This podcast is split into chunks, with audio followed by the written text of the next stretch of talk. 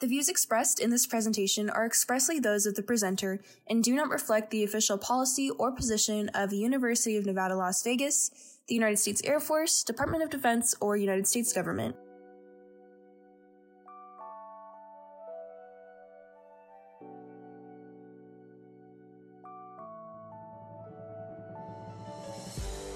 Welcome to the Keys to Military Success. This is a show that you've been waiting for. The show that exposes the emotional, physical, intellectual, spiritual, and social dimensions of a successful military career by none other than the experts on the battlefield, Team Red Alert, led by Christian Sledge.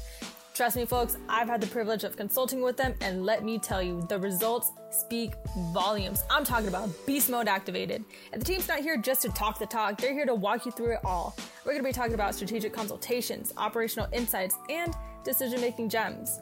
The team will be consulting with strategic and operational leaders and decision makers extracting tactics, techniques, and procedures unlocking your true potential. That's how they roll, and that's just how they get down. So, without further ado, let's turn up the volume and get ready to rumble. It's time to hear from my mentor and the team, the keys to military success, Christian Sledge, and the Red Alert. Classes in session, let's go. Good morning, good afternoon, and good evening, everyone. Welcome to the Keys of Military Success. I'm your host, Captain Christian, the Hype Man Sledge, and this is also co hosted by a Accord Cadets, also known as Team Red Alert. So we have Cadet Wade, we have Cadet General, and we have Cadet Cooper. They're all in the room with us, and they will be asking questions. All right. And our home, as you know, is Air Force ROTC Detachment 4, University of Nevada, Las Vegas, the Rebel Nation. Our show is for everybody who seeks guidance, mentorship, leadership advice from none other than the leaders themselves. We provide information for those before, during, or after their military careers in the armed forces. So the time has come for you guys, the customer, to stop watching everybody else ascend to military prowess and start living your own success stories. So today we have a very special guest for all of our customers out there uh, across the United States Air Force and Space Force the enterprise, none other than the one and only commander of the Jeanne Holm's Center, Officer Accessions Citizens Development here at Maxwell Air Force Base, Brigadier General Houston Cantwell. He'll be mentoring us on ethical decision making, making tough decisions as commanders. Quick snapshot of his life. Commissioned via uh, Air Force ROTC from the University of Virginia as a distinguished graduate in 1994. Has since then completed 19 assignments leading up to this point in time. He is a pilot by trade, numerous hours across numerous airframe. Fast forward, current commander of the Holm Center, taking care of 3,300 airmen, 120,000 cadets across 2,058 locations worldwide. So we're talking OTS, ROTC, JROTC, you name it. It's all bundled under the decisions of this gentleman right here. So altogether, uh, 85% of the officer corps sessions decisions are made by this gentleman right here. So, ladies and gentlemen, please, everybody, welcome Brigadier General Houston Cantwell to the show. Welcome, sir. Thanks. It's great to be here with you. Okay, so with that being said, sir, we'll go right into the question. So, um, again, we're talking about ethical decision making, making some tough calls. We understand you've been in the officer corps for a long time. I'm sure you've had your fair share of some tough calls that you've had to make that got you into the position that you are in today. And you're probably still making some tough calls out here. So we want to just pick your brain and get some mentorship in that department, as a lot of these cadets will be making those decisions very, very soon and here in the future. Sounds super. Okay. So first, first things first, given your bio, everybody's read it here. It's it's a long, it's a long sheet. I always ask the the guests to summarize their bio with the information that they want us to know. So, if you could, sir, given your bio and given everything that's on it, please let us know to to us what's important that we understand about you. Okay. Uh, yeah. Thanks so much. Uh, I really appreciate the opportunity to be able to engage with you all. Uh, it gives me an opportunity to see how you all are framing ethics and decision making, and we'll get to bounce ideas off of each other. So I'm really looking forward to this opportunity. In terms of my bio, uh, I'll just hit just a couple quick bullets uh, just because it, it, frames how I've developed as an officer uh, because we're shaped by our experiences. And uh, so you mentioned I flew planes. Uh, specifically, I flew F 16s. That was the community I grew up in until I was a lieutenant colonel. And then after that, I went off and joined the remotely piloted aircraft community. And I've done that for the last 15 years. So that has also helped shape who I am. And then I've had the honor of commanding five separate units, uh, two units in combat and then three units uh, non-combat. But that also has really helped shape the leader and the officer uh, that I am today. Lastly, I'll say it's not in the in the bio, but definitely shaped kind of my outlook on foreign affairs and where the United States sits, uh, you know, in terms of uh, foreign policy. Uh, I was in the Pentagon on September 11th, 2001, uh, and saw the plane explode uh, into the uh, into the building. Felt the Pentagon shake, and so that was definitely a defining moment in my career as I look back over the last few years. That's it. Thanks. Yeah, no problem, sir. Appreciate that. It must have been pretty intense. I was when that was happening. I was literally in high school, senior year in my my programming class. Wow. So yeah, talk about around zero. You're actually man, that's crazy. Puts that a lot of things in perspective there. So okay, so next question, sir. As we as we continue to unravel and and, and reveal who you are, uh, what do you think some of the personal experiences or influences that happen in your life are influential to shaping you to who you are today, whether they're personal, professional? Uh, can you kind of help us out, try and figure out some of those items that shaped you? Yeah, sure. I'll share with you all. I think, like most folks, um, shaped by your family, the home you grew up in. Uh, I was very fortunate. Grew up in a great uh, average house. You know, average is great. Um, probably above average. I uh, grew up in Northern Virginia. Uh, my parents, my mom was a teacher. My dad worked for the government, and uh, we basically lived in Northern Virginia my whole life. My mom is a Japanese American, and she grew up in Hawaii. And her family thought it was important for me to be in touch with my Japanese heritage, and so we would visit my Asian relatives uh, every year in the summertime. And I had 14 cousins, uh, four or five uncles and aunts, uh, all living in Hawaii. And we'd go and just learn all about what it was like to live in Hawaii. I mean, not a bad life as a kid, I'll tell you that much. Uh, but got to uh, hang out with my cousins um, and just, uh, it was neat. My family, um, uncles and aunts had started an appliance store. And so I would work at the appliance store in the summertime and uh, learn what it was like to uh, see my uncles run their own their own business. And that business is open uh, to this day. So I would say that my family really, you know, like most people, helped shape who I am today. Uh, they're solid family, both on my dad's side and on my mom's side. I feel very fortunate that I had such a a strong foundation from which to uh, to learn from. Thanks. So, sir, was your was your father an influence on you know you joining the Air Force, or was it completely just on you, or like what made you do that pivot? Yeah, no military um, family at all on either side, mother or father. I was the random kid that just wanted to fly planes and right. uh, took my first flying lesson when I was in Hawaii one summer, and uh, just that's what I knew I wanted to do. And so everything I did from the time I was in middle school was focused on having a good grade point average, having good test scores, being physically fit, so I could be as competitive as possible and get a pilot slot for the Air Force. That's that's ironic because uh you know fast forward 2024 is still the same. Nothing has changed. Yeah, it is. Nothing has changed at all. Folks are still being highly competitive, trying to get those maxed out scores so they can increase the probability of them getting selected. That is ironic. Yeah, well, I'll tell you guys, back when I was in ROTC, and you guys think it's competitive now, um, we give probably 500 pilot slots a year. I'm guessing maybe 600.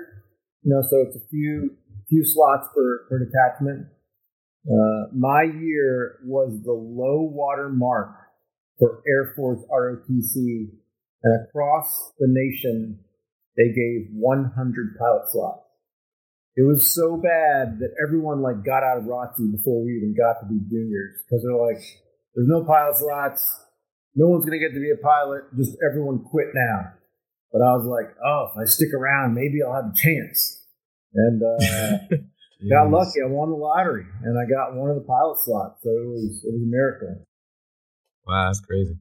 And, and that's that's funny that that Cadet Wade was just talking about that in our last episode where uh, we are talking about PSP numbers and and you know how upperclassmen kind of say, hey, the numbers are going to be this and that, man. It's going to be a little rough, you know, and, and you know of course, Cadet Wade is, is recommended. Hey, don't you know? At least for the cadets, it's not our place to kind of talk about those kinds of things, especially when we're trying to when we're leaders of people, right? Um, under us, and they're already nervous about these kinds of things.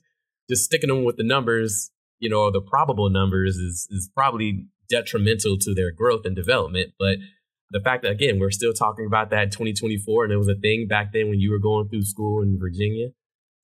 That goes to tell everyone else that you know the some of the challenges that are were existing back then are still the challenges today, and we're still trying to combat and make better for everyone else. Yeah, and my advice to y'all would be control what you can control. So you can't control a lot of things as a cadet, but you can control your GPA. You can control your PCSM score. You can control your PT test score. And so there are things you can control. And so focus on those things and uh, and have some discipline. That's the part that can be hard as a college student is the discipline part because there's so many distractions in college. Yeah, yeah. he's preaching. He's preaching out here. Um, yep, we we tell them the same things out here, sir. Trust me, you're not falling on deaf ears um, we, we try to, you know, as much as we can to, to mitigate some of that damage because that, that brick wall, it hurts. Uh, the one that you run into if you don't have your stuff together. So, um, so we try to do our best to try to, you know, here comes the wall. We got our hand out. We're here to help get you across the wall, right? But you've got to do your due diligence to get on the other side. So, okay. So pivoting, uh, in, in stepping to our, our main topic here, sir uh, ethical decision making. So uh, I went in there and looked at some from some frameworks, and I saw that uh, ethical decision making framework is you know breaks down to identifying the issues, getting the facts, uh, evaluating the alternate options, choosing an option, and then implementing your decision and then reflecting on the outcome. So, given those steps and, and given your battlefield experience in all those years, which step do you believe would be the most challenging and why? Yeah, I'll have to think about the challenging part that I thought about and reflected on the most was which is the most important. And as I look at, you know, ethics and making decisions, I think the most important piece of this to be successful is to be deliberate on how are you programming your brain I know that may sound kind of weird, but we are all products of our environment. And I want you all to think about mm-hmm. we all have friends that may have made some poor decisions. You know, what, what led them down that path? Oftentimes it is they made some decisions to possibly hang out with people that tended to go down the wrong path, I'll just say you know, your parents would always say, don't hang out with the wrong crowd, right? You've heard that from, you know, parents would say that. But choose good friends is what I'm trying to say. And by being in ROTC, I think you're making good decisions. I deal a lot with junior ROTC at the high school level.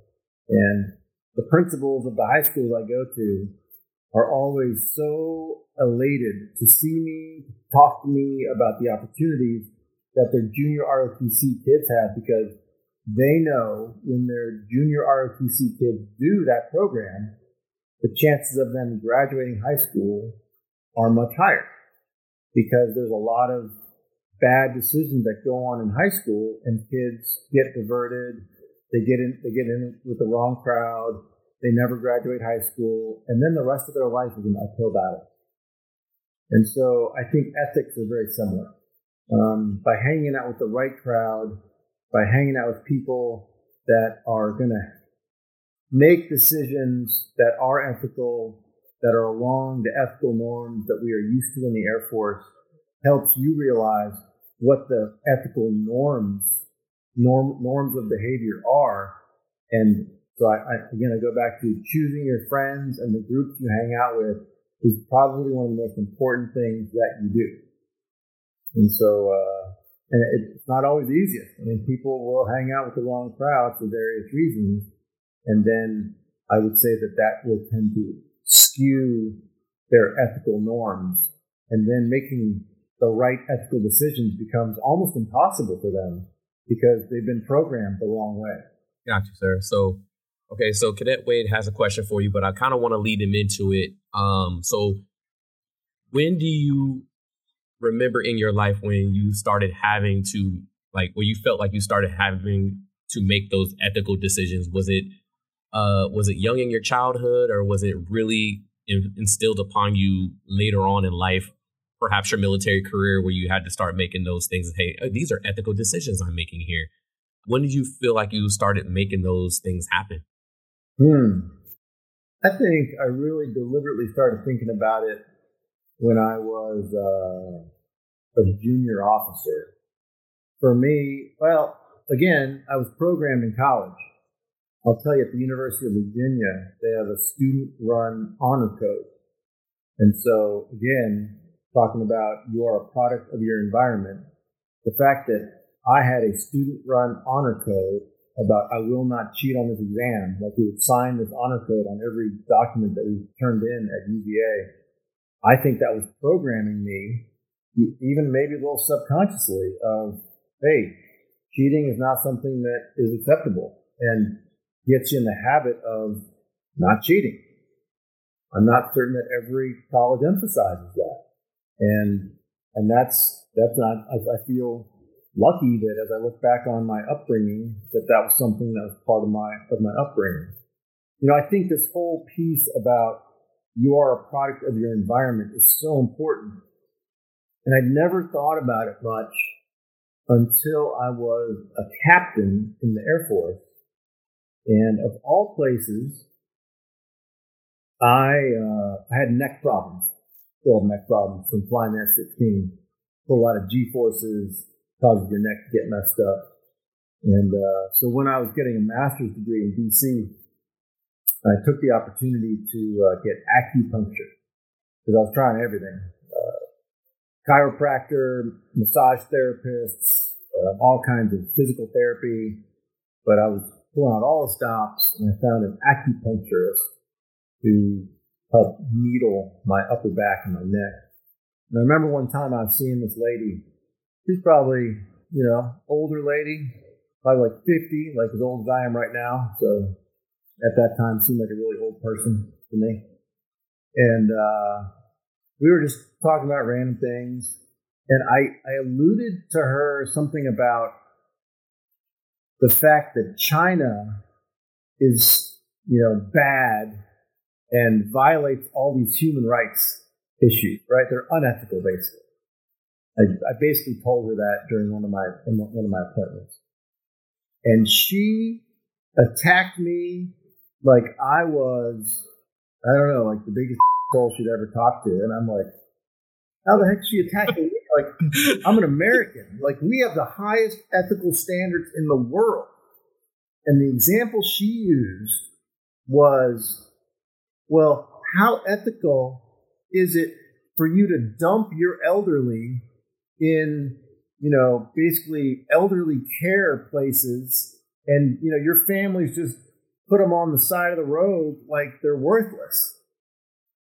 Whereas in China, right, they take care of all their generations of their families because they think it's unethical to just leave the elderly to fend for themselves.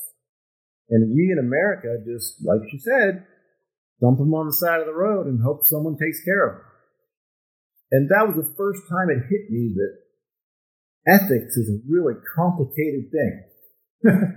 a really complicated issue, and that I had been programmed my whole life to think that we are ethical and the Chinese are not ethical, And yet this lady just gave me an example where I had to reflect and go, huh, yeah, maybe letting elderly fend for themselves, maybe that's not the most ethical thing that we do as Americans. Yeah. Wow. Yeah. Some, yeah. Sometimes we get it from the most unexpected places. And, and, and like I said, it, it's driven from a lot of things, whether it's you know our upbringing or just our battlefield experiences, life experiences, things of that nature. Um, and like you said, the product of our environment. If we see it, we just think it's that's it, right? And and it's not until we start questioning it or seeing something else that we really start digging in and looking in, looking inside and seeing if if we're making the ethical decision that we need to make. Yeah, I uh, I think a lot about being a fighter pilot, and in my career, we changed from dropping dumb and unguided bombs to pretty much every weapon we drop now is GPS or laser guided. So my question to you guys is, is it unethical to drop dumb bombs at this point? Is that unethical? Because we know that if you drop dumb bombs, you're going to kill extra people with collateral damage. You're going to kill civilians, basically. And we all know that killing civilians is bad, and we should try to minimize collateral damage. So, are we now at the point where it's considered to be unethical to be, you know, dropping bombs uh, that are not precision guided to the intended target? I don't know. Like that's my question to you guys. To I don't, I don't know if, I, if you have an answer today, but something definitely worth talking about with epic detachment as we look at the future of warfare in the 21st century, where are we on that? Absolutely, sir. So I'll let I'll let the, the cadets kind of answer on that too. But I I know you have a good point. If we have the capability of striking the target and only the target, then why we waste our time trying to hit anything else? It doesn't make sense to us. I know in the RPA world, you know, I was out there at Creech. It's my home planet, as I call it you know, you got to go through a lot of things in order to, you know, shoot that munition and you got to make sure you're dead on and you know what you're doing. So just to, you know, throw a weapon out there and it's, it's dumb. Uh, I don't know, right? Exactly. It doesn't sound like it makes a lot of sense. And then going beyond that and how we have been able to use our capabilities, whether it's cyber or logistics in order to hit a certain effect. And we, we don't even have to blow it up anymore, right? So should we, should we blow it up? or can we just use our cyber ability to just disable it and that would do what we needed to do right that's the mission so uh, it, it, brings a lot of ethical questions out there like how do we hit the target without like necessarily blowing it up right do we do we really need to do that so hey let me add on to that real quick because you talked about uh, mainly kinetic operations and then you alluded to some non-kinetic operations.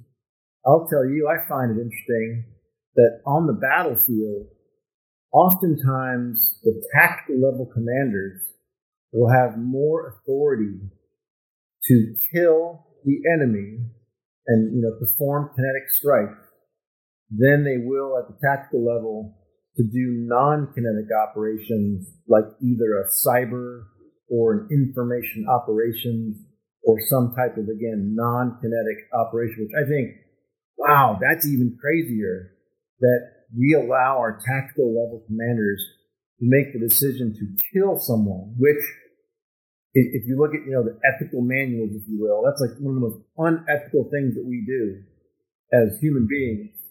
And yet we give them the authority to do that, but not to launch an information operations campaign at the tactical level. That's crazy. Building onto that, I think the training and the education that I've come up through I have a, just a little background, mechanical engineering. So we go through like a lot of ethics classes. It's on, you know, building bridges or creating something that you make, whether it has an impact on the environment or even buildings. Like if you're going to place a building in the middle of a city, how do you create that building without, you know, putting a negative effect in the place that you drop it? And I think it is the same thing for our military and how we go about conducting operations that affect lives. I think we have the technology to be able to make stealth aircraft and hypersonic weapons. I think we can do our due diligence to be as ethically, you know, impactful with our decisions as we can regarding, you know, any life. That's that's pretty much my point of view on that. Put it simply, General, what what do you think? Um, okay, so I I honestly it's it's a hard topic to even for even my brain to kind of wrap around and I haven't had that many ethics classes, so I'm not quite there yet in my high level classes, but I think honestly like growing up for me is like just the thought of like and even now like the thought of like ending someone's life just, for me is just wrong. But it's like there comes that challenge and that barrier of like, well, I need to protect me and the ones that I love and the country that greatest country on earth. So it's like, at what point can we, or what point is it okay to take someone else's life to protect ours? How how many can we take to protect ours? And you know, at the bottom line, end of the day, only take the ones that are necessary. Like, don't do n plus one, take n, and even if you can, n minus one, if you really can. Yeah, that's that's a really good point to put it. And I think talking about allowing those decisions to be made by tactical level leaders, you know, maybe even a second lieutenant coming in or first lieutenant captain. I think it is as you come through the the training pipeline of ROTC or whether that be you know OPS or even you know UPT. I think it is it's very empowering and it's it kind of gives you a sense of pride of what you're doing, just to know that hey, somebody's going to put this decision in my hands. So you know, as I'm sitting back here at the library at UNLV studying and doing my due diligence on my ethics homework, I'm gonna I'm gonna put a little bit more thought into that homework and those things because I know I need to build up those those muscle memories and my ability to make ethical decisions because I know it's going to matter someday. So, given that, sir, and I think that's very, very ironic. I mean, I'm I'm approaching 20 years in the Air Force. Sir, you have your years. These youngsters are are about to just get it started, but they already kind of understand the fact that you know very soon that those kind of decisions are going to be in their hands. And I know we went to the extreme measure of, but this is what we do, right? And Colonel Young will tell you, this is what you do. This is what we're sold up to do. So uh, it's going to be just a matter of time when those things start happening. So I'm glad that you guys are actually thinking of that because that's what your strategic leaders are, are wanting for you guys to think about it. Yeah, let me put a plug in because uh, I was an engineer undergrad, and so I didn't get too many humanities courses. I was a systems engineer at Virginia, and uh, I graduated in four years, so there wasn't a whole lot of room in my so in my curriculum to do like non-math and science stuff. So it wasn't until I was in grad school, but when I was in grad school, I took my first ethics class. And that is when I realized I don't know.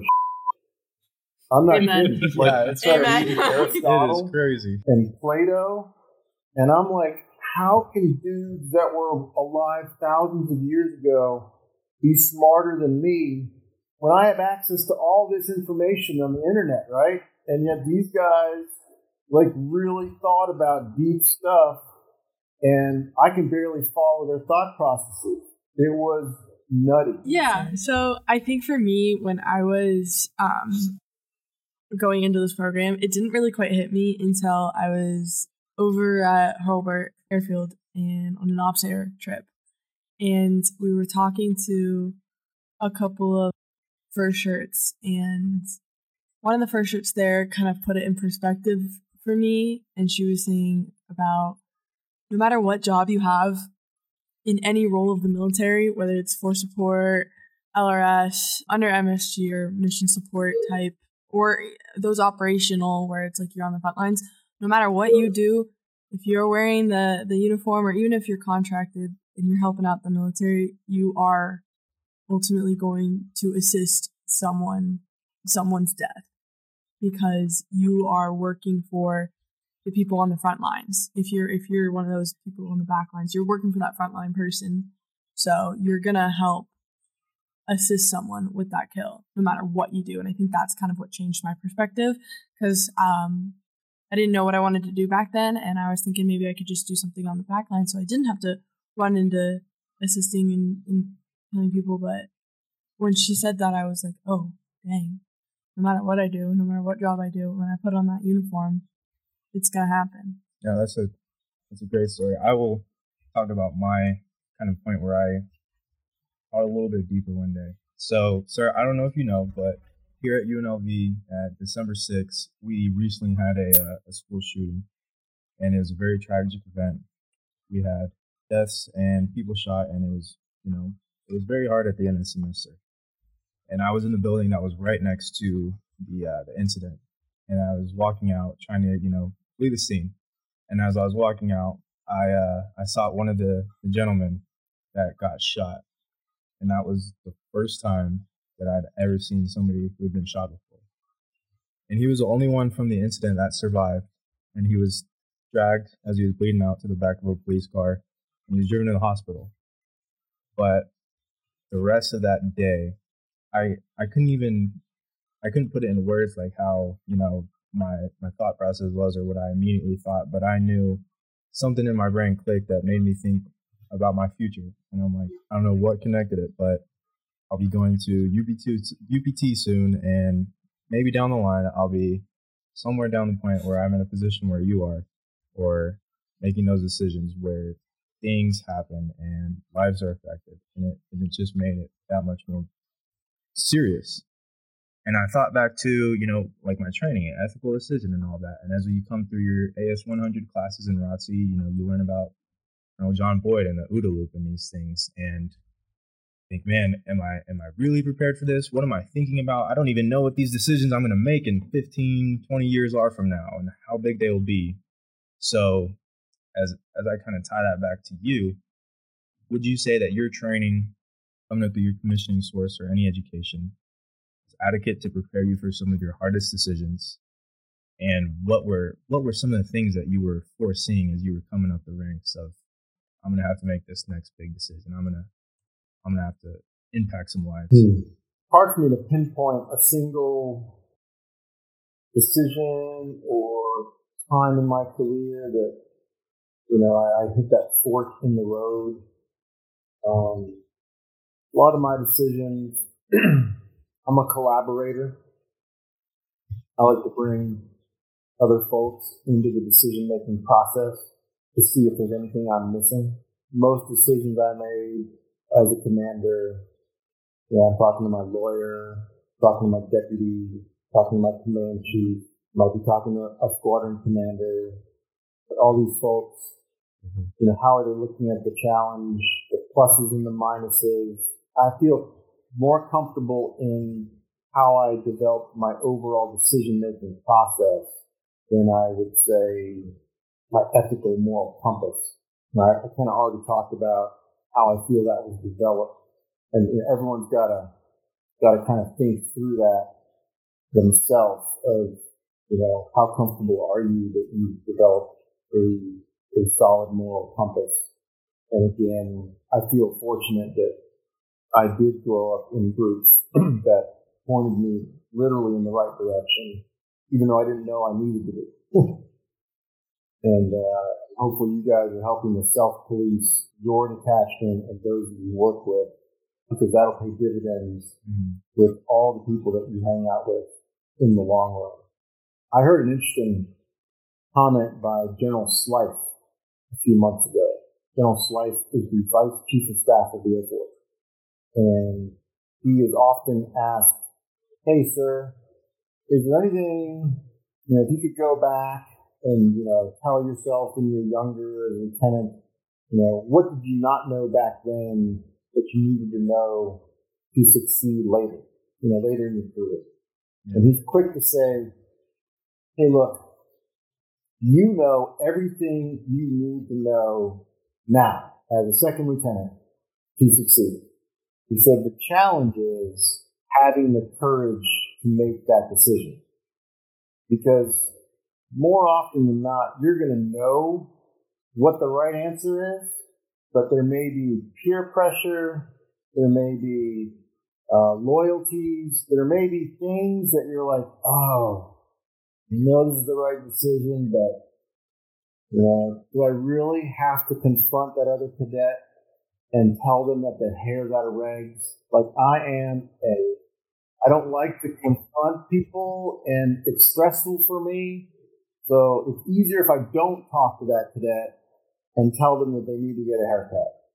Or, you know, uh, especially if it's a female, now there's a whole gender mm-hmm. thing. It's even more uncomfortable at this point.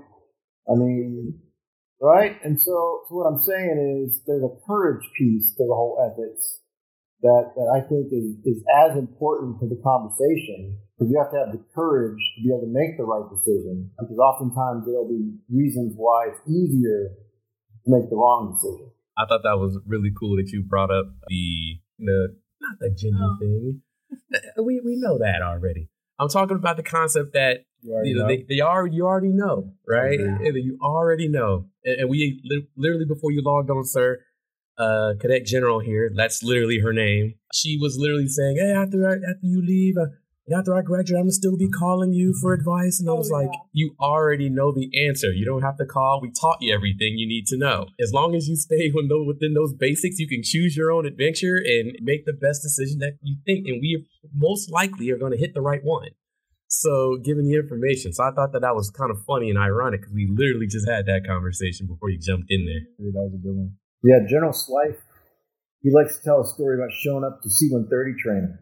He's a brand new second lieutenant, and C-130s have enlisted on their on their crew. And uh, he says he shows up the scheduling board, and there there's a bunch of guys checking the schedule, and uh, some are enlisted, some are officer, and uh, he's his first assignment, right? He's brand new, and uh, he introduces himself. Hey, I'm you know I'm I'm Jim. Hey Jim, I'm Tom. Hey Tom, I'm Joe. You got Tom, Joe, and Jim, and hey, look, we're on the schedule tomorrow. Okay, great. So he's like, oh, I guess, you know, it's a more relaxed environment in the real Air Force. Like everyone goes by their first name, like no rank. Then they get on the plane the next day and they fly a mission and the enlisted guy's going, hey, Tom, you know, check the gear. All right, Joe, gear's down. Hey, Tom. And like it's his first name the whole time. And then Lieutenant Slife gets back to the debrief and the enlisted are cleared off an instructor pilot rips him a new one. He's like, "Do they teach you anything in ROTC? Like, why are you people allowing the enlisted to talk, talk to address you as a first name with no rank? Like, what are they teaching you?" And he's like, "I knew what the right thing was. I should have corrected the enlisted to tell them, hey, you know, we need to address by our, you know, by our name and rank." Uh, but he's like, "I guess it's just the way they do it in the real Air Force." And uh, he says he will never forget that. Yeah. so that was pretty funny because I, I mean, it, there is a, a, a bro sis network. Yep, we commonly have to let folks know, hey, you are this and you are that, and it's it's that's it's the reason why it is. Right? There's a reason why that is there. Okay, sir. So I've known that again, given your your battle experience, as we like to call it out here, you, you made mm-hmm. some tough decisions in throughout your career which of those tough decisions, I'm not saying a specific one, which ones usually end up impacting you personally the most? Uh, well, for me, yeah, for me, it's the uh, when I got to make personnel decisions mm-hmm. that are mm-hmm. going to impact mm-hmm. people's lives. Like, you know, mm-hmm. when you become a commander, your official job title is now decision maker. People just want you to make decisions, right? right it, it's so bad that a lot of commanders, when they get home, you know, their, their family may ask them, "Hey, where do you want to go to dinner?" Don't care. Just don't make it. Don't. I don't want to make a decision. Okay. Someone else make the decision. I've made way too many decisions today. I don't care where we go as long as I don't make the decision. Like that is a thing. I'm not even joking. Right. So, so commanders will joke about that because everyone just wants to make a decision on things. So I get used to just, you know, I don't have much information, but I make the decision. Just here's here's what we're doing. Just go start the plan. Um, but when it comes to personnel decisions, you know, there it's so complex because you know you're talking about discipline, you're talking about good order, uh, morale, you're talking about enforcing standards, accountability. Like there's so many factors that come into a lot of personnel decisions. Not only for holding people accountable, but also offering opportunities for like who should win the award? Who should get the coveted position moving forward? There's like so much talent out there. And so those decisions are the ones that I really use as much time as possible on when I'm thinking about you know, what's the right decision. Has any of those decisions that you've made been unpopular? Unpopular. Oh yeah, I'm certain. I'm certain. Lots of decisions. I mean, when I mean, I was a wing commander. I mean, when you're a wing commander, you're definitely not making everybody happy. I mean, I did, I did dorm inspections. Right. There's no way the airmen were thinking, "Yay, Colonel Cantwell! He's inspecting the dorms again. What a guy! He's awesome." Well, to them, I'd say, "Tighten your up because there was drugs all over my dorm. Oh so man! stop doing drugs." Oh man! Right? And so there was, I wasn't doing it because I thought it was fun. I was doing it because there was a good order and discipline problem. Oh. Um, so yeah, when you're dealing with good order and discipline, you're gonna always feel the hate, but that's just the way it is. I mean, young people make some bad decisions, and you're responsible for making the unit better. Yeah, absolutely. I will. I, I do want to share with you guys one operational decision I made that was one of the hardest decisions I've ever had to make. Oh, by all means, sir, please. And uh, and I still to this day, you know, still am not convinced I know what the right answer was. Flying a two ship of F-16s, I'm the wingman.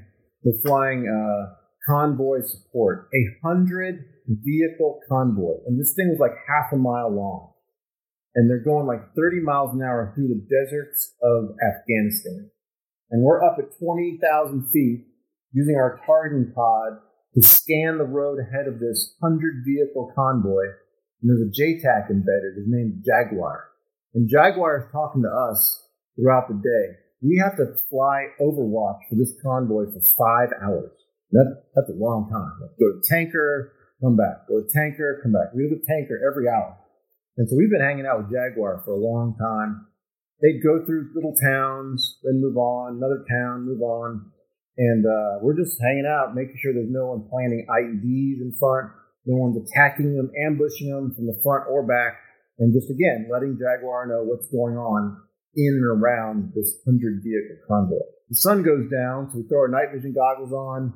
We've got laser guided bombs, we've got GPS guided bombs, and we're armed to the hilt, ready to attack whoever we need to attack. And as the convoy is pulling through another town at night, I look over the canopy rail of my F 16, and it's like something out of a James Bond movie. And uh, so it's like out of a James Bond movie. I'm looking over, and no in my night vision goggles, I see tracer fire, I see heavy machine gun fire, I see rocket propelled grenades being launched at the convoy. And I'm like, holy shit. Like, these dudes are under attack. Like, this is what we've been waiting for. Oh my God. Viper 1, do you see this? Yes. What should we do? like, like, what do we do? Do we attack the enemy? Do we not attack the enemy? So we call Jaguar. Jaguar, Viper, nothing. We've been talking to this guy for four hours, and now we can't talk to him. You know why we can't talk to him? Because as soon as they started getting attacked, they turned on all their electronic jammers so that they so that the bad guys couldn't detonate any remote controlled explosives. But that gets rid of all the communications between the jet, the fighter jets, and and the JTAC. So we keep calling Jaguar, he's not there.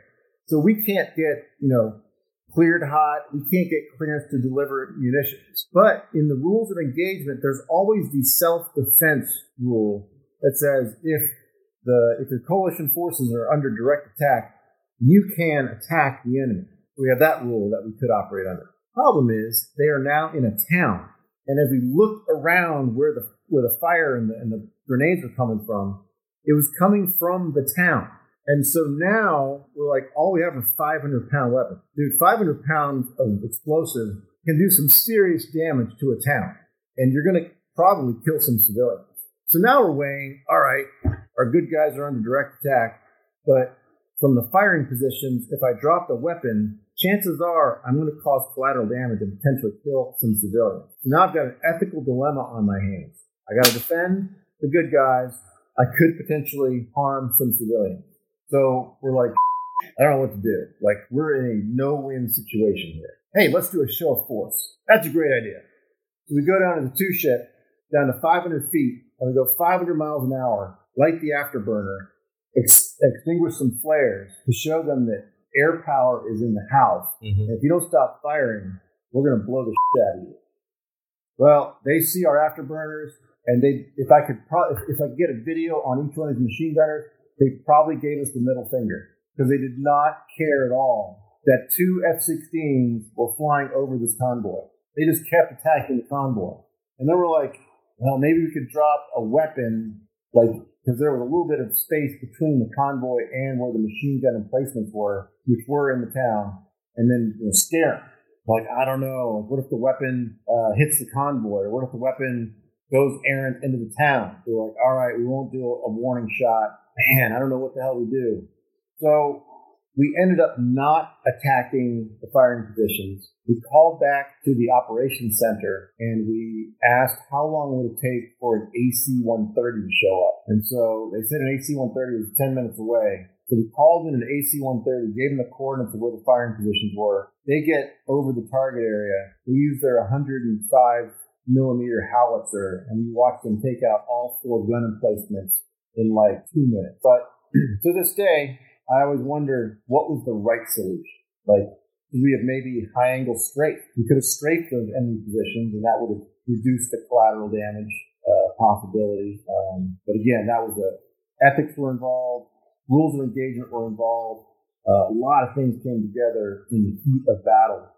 Luckily, there were no actual casualties on the coalition side, so no one got hurt. So that was a good news story. Um, obviously, some of the terrorists got killed by the AC-130, but uh, but we were just spectators at that point of the end story. Yeah, copy that. So that that kind of answered one of my questions that I had for you later on. Was was there any decision that you made that you know you still kind of reflect on these days, or is it just nope, that's a decision, stuck by it, we're good, we're moving on. But I think it, as it gets more complicated, you can't help but to go back and reflect on that. So that makes perfect sense, sir. You answered for one of my other questions that I had for you. Awesome. So as we wrap this thing up, because I know you got things to do, uh, folks to meet, and places to go. So the last thing I wanted to kind of wrap up with you was what is the one thing or the series of things that you want today's cadet corps around the enterprise to know when it comes to making those tough calls and those hard decisions that you have to make in the future or they have to make in the future? What was the one thing you would want to say to them? The one thing I want to say, I would go back to a point I've already made, and that is have the courage to make the right decision. Have the courage. These decisions are difficult and oftentimes no one's going to be quote checking your homework have the courage. Because a lot of times these are decisions that you're going to make that no one will know. Like maybe you know on your own. Heck, you may not even be around any Air Force people. Just have the courage to make the right ethical decision. As you continue to get in the habit pattern of making the right decision, it will eventually become a natural habit for you, and it will become less and less difficult to make the right decision.